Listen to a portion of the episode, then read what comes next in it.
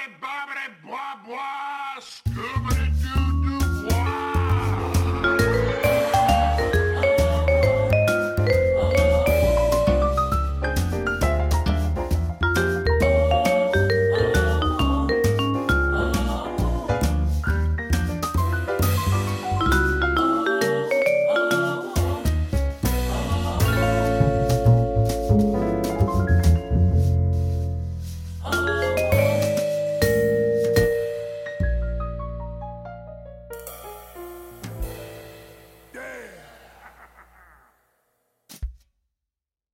Welcome to season two of the Cafe Nervosa podcast. I'm Taryn. And I'm Lauren. We're two ladies who have a deep and abiding appreciation for the 1990s NBC sitcom Frasier. In this podcast, we're going through the show season by season and we're talking about specific topics as we go. We will lovingly dissect the episodes and plots, share many clips featuring our favorite jokes, and gush over Roz and Lilith. In this episode, we're talking about how the show portrays people of color, and for season two, that means lamenting the lack of meaningful characters and celebrating the few that are here. So, have your waitress bring you your Zimbabwe decaf milk, no cinnamon in sight, and snag your regular or backup regular table at Cafe Nervosa as we talk about season two of Frasier.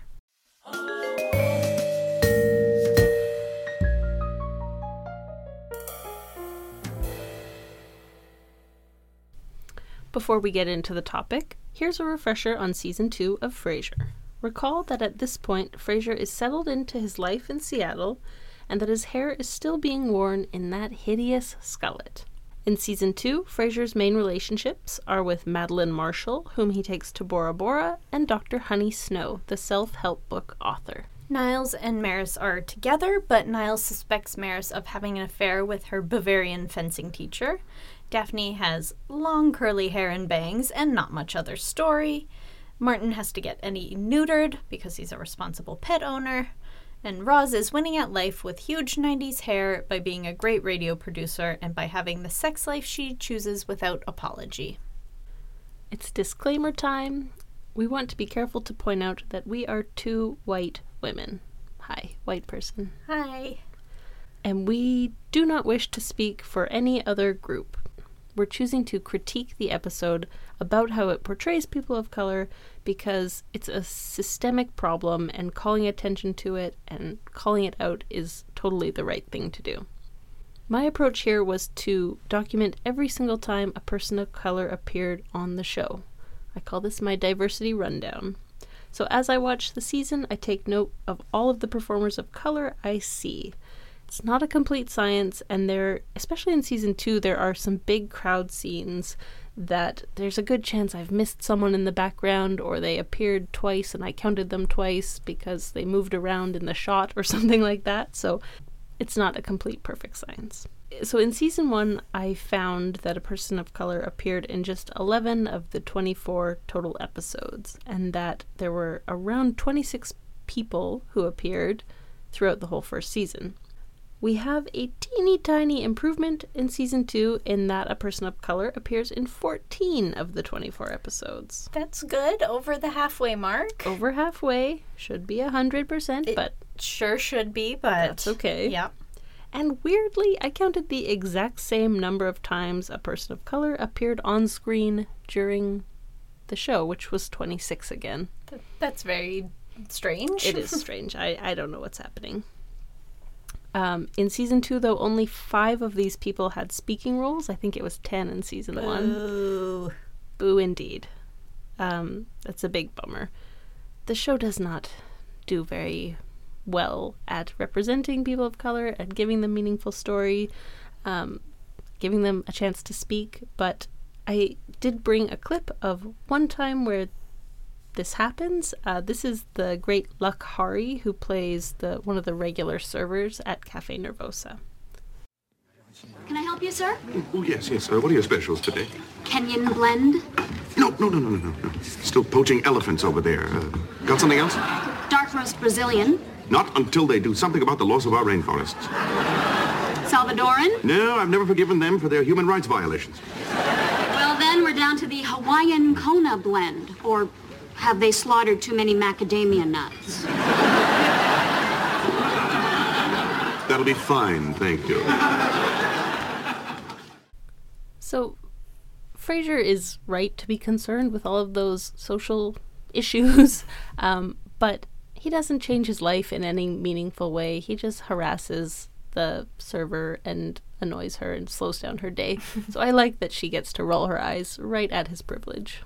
And yeah, it's it's great when she gets to sort of assert that she's a person to him. Mm-hmm. I wanted to talk about the person of color who has the most lines this season. That is Artie Walsh. Uh, he is Martin's former partner uh, on the force. What is great about this is that he is a black man and it is never mentioned. This is awesome for several reasons, and I wanted to touch on them. Uh, I have a clip from the episode where they're starting to reconnect because in this episode it, it comes out that they had a grudge years ago and have been estranged since. Anyways, nice of you to come by. And I know it's not easy, especially for someone as stubborn as you are. Me stubborn? Hey, listen, pal, I'm not the one who always has to have the last... Now, you're right, Artie. I am stubborn. And it wasn't easy. Thanks, Martin. Listen, uh, Artie and I have a couple of things to talk about. So, you know, if you, uh, if you'll just wait outside, it'll be a lot easier. No problem, Dad. Anything I could say right now would just be irrelevant. One thing you learn as a therapist is once things are working well between people, that anything else you can say would just be unnecessary. In this clip, you can hear the very close, sort of familial relationship that these two men have with each other. They they relied on each other to stay safe in a very dangerous job for many, many years, and they just spent a lot of time together.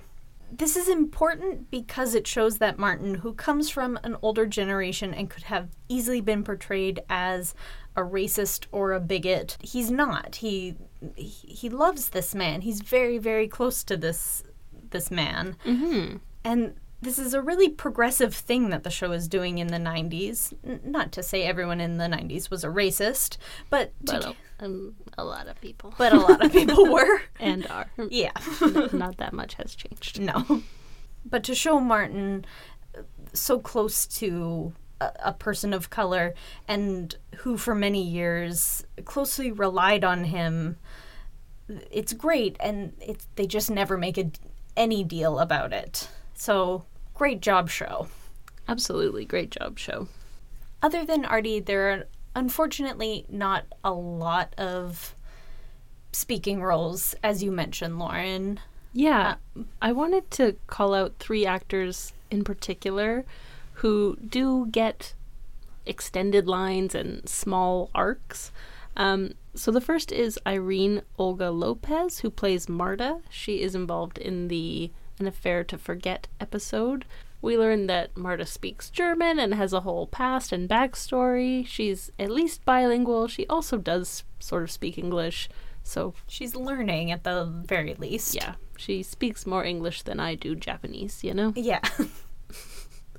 Um, then we have Lincoln Kilpatrick, who plays Artie Walsh. You just heard him in Taryn's clip there. Uh, he gets a full episode, basically. Mm-hmm. Great. Great. Let's do more of that show in the past. Yep. Do you think they'll go back and do more for me? I think they'll edit some in. Great.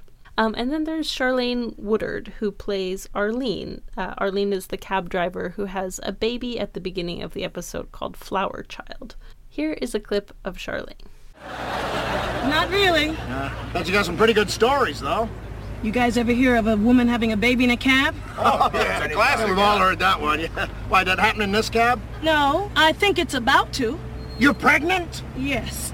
Ow! Ha! Oh, well, don't panic, miss. It may just be false labor. Ah, my water just broke. Ah, I'm sitting here in a puddle of water. Capskin, capskin. So Charlene Woodard is great. She actually has had quite a career in television since. She's been in lots of episodes of lots of different things, Oh, awesome. including a recurring role on Law and Order SVU Yes. as Sister Peg, I assume a nun of some sort. Amazing. Yeah, watch for that in your many watchings. I will. I wonder when. I wonder too, I can't remember. Ah, I'm I'm gonna go search it out. Um, but you can hear it. I mean, that's kind of the best clip we could find that wasn't of Artie speaking, where a person of color has a significant interaction with the main cast. Um, so it's a little bit sad. There's not that much there. yeah, this season was much more disappointing than I was hoping. Mm-hmm. But on the good side, we had two callers of color this season. That's a big improvement from last season, is it not? Yes, there were a big old bagel last time. That means zero for No those who don't play sports. Yeah. Didn't know it was a sports thing. I don't know if it is. I don't know if everyone knows that bagel means zero. It means zero, guys.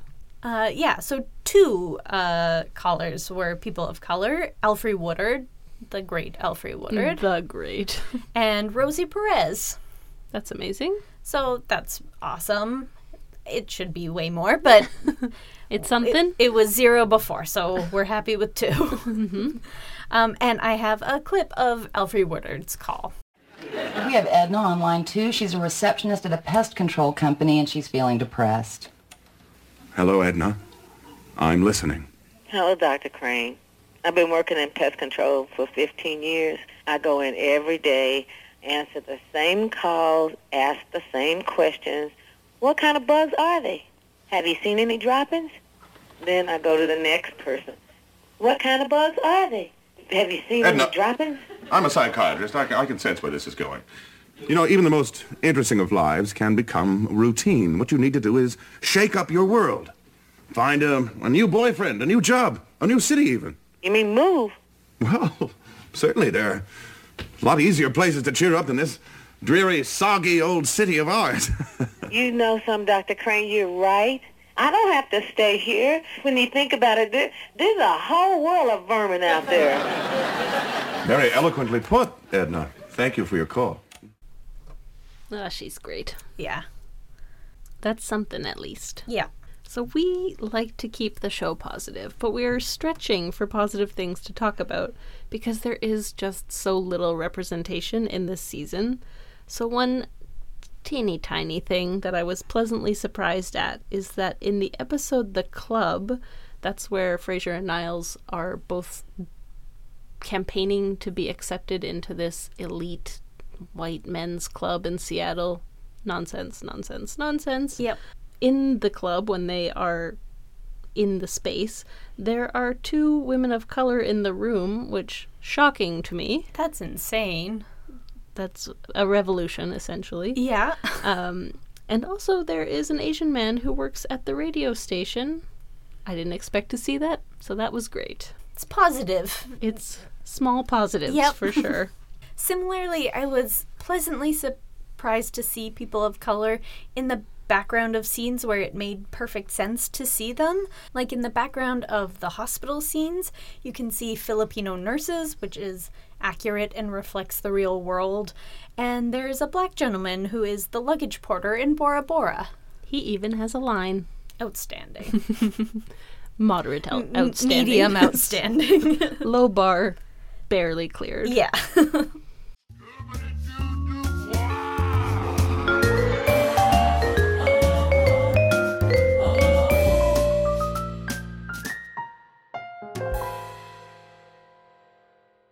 Our next segment is 1990s Nonsense, where we discuss aspects of the show that have not aged as well as others. Reminder it has been 25 years since the show premiered, and a lot has changed. In addition to all the nonsense we have been hinting at, there's also some very white nonsense in season two, uh, which comes when Frasier and Niles decide to buy a restaurant, even though they have zero experience in the service industry, in food service. They have no experience. All they have is money mm-hmm. and whiteness. So they buy a restaurant and open it up, and even though they have full time jobs, although as we know, Frasier worked Frasier does work three hours a day. but they have jobs and lives, and to assume that it takes no effort to open a restaurant and they it immediately fails and we don't ever get the sense that they have been financially ruined by this decision. Nope. It's all nonsense. There's also a weird joke in that episode where they're talking about how there's a really important table and it has it includes like the head of immigration or something like that and all of the kitchen staff leave suggesting that uh, Undocumented workers. yeah And that they were going to turn them in or something. Yeah. It's awful. there it's just yeah a, a not great place to make a joke Uh, Taryn, what nonsense do you bring? I wanted to mention that most of the people of color are in the service industry i- in this season. We have a cab driver, servers, the maid, some background nurses, not the speaking nurses, just the background ones. Yeah. Um, love to see them in some some other jobs. Absolutely.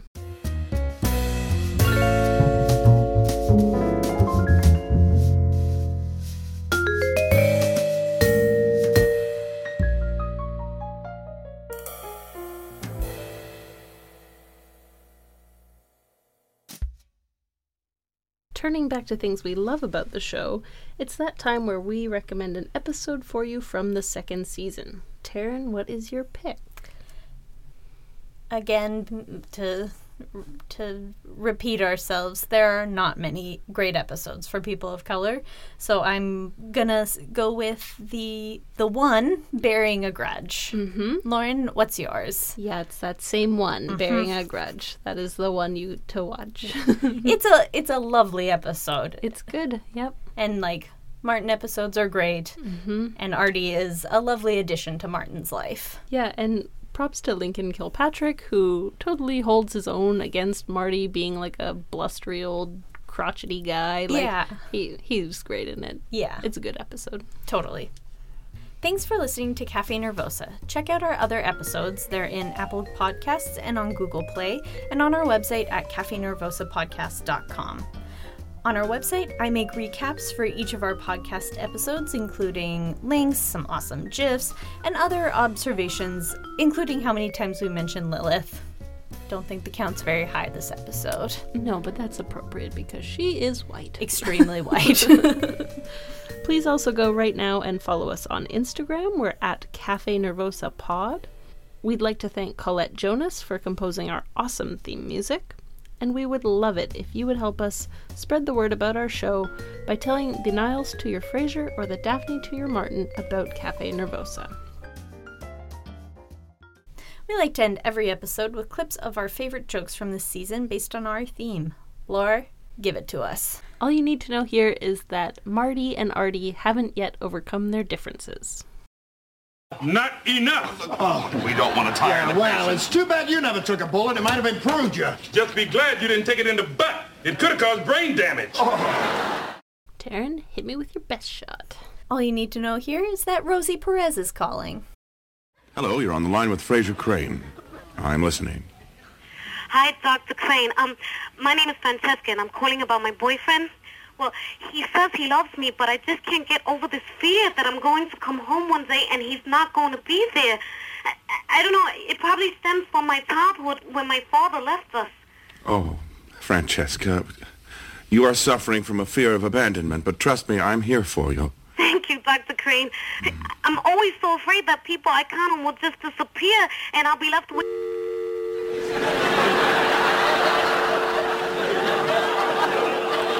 Sorry.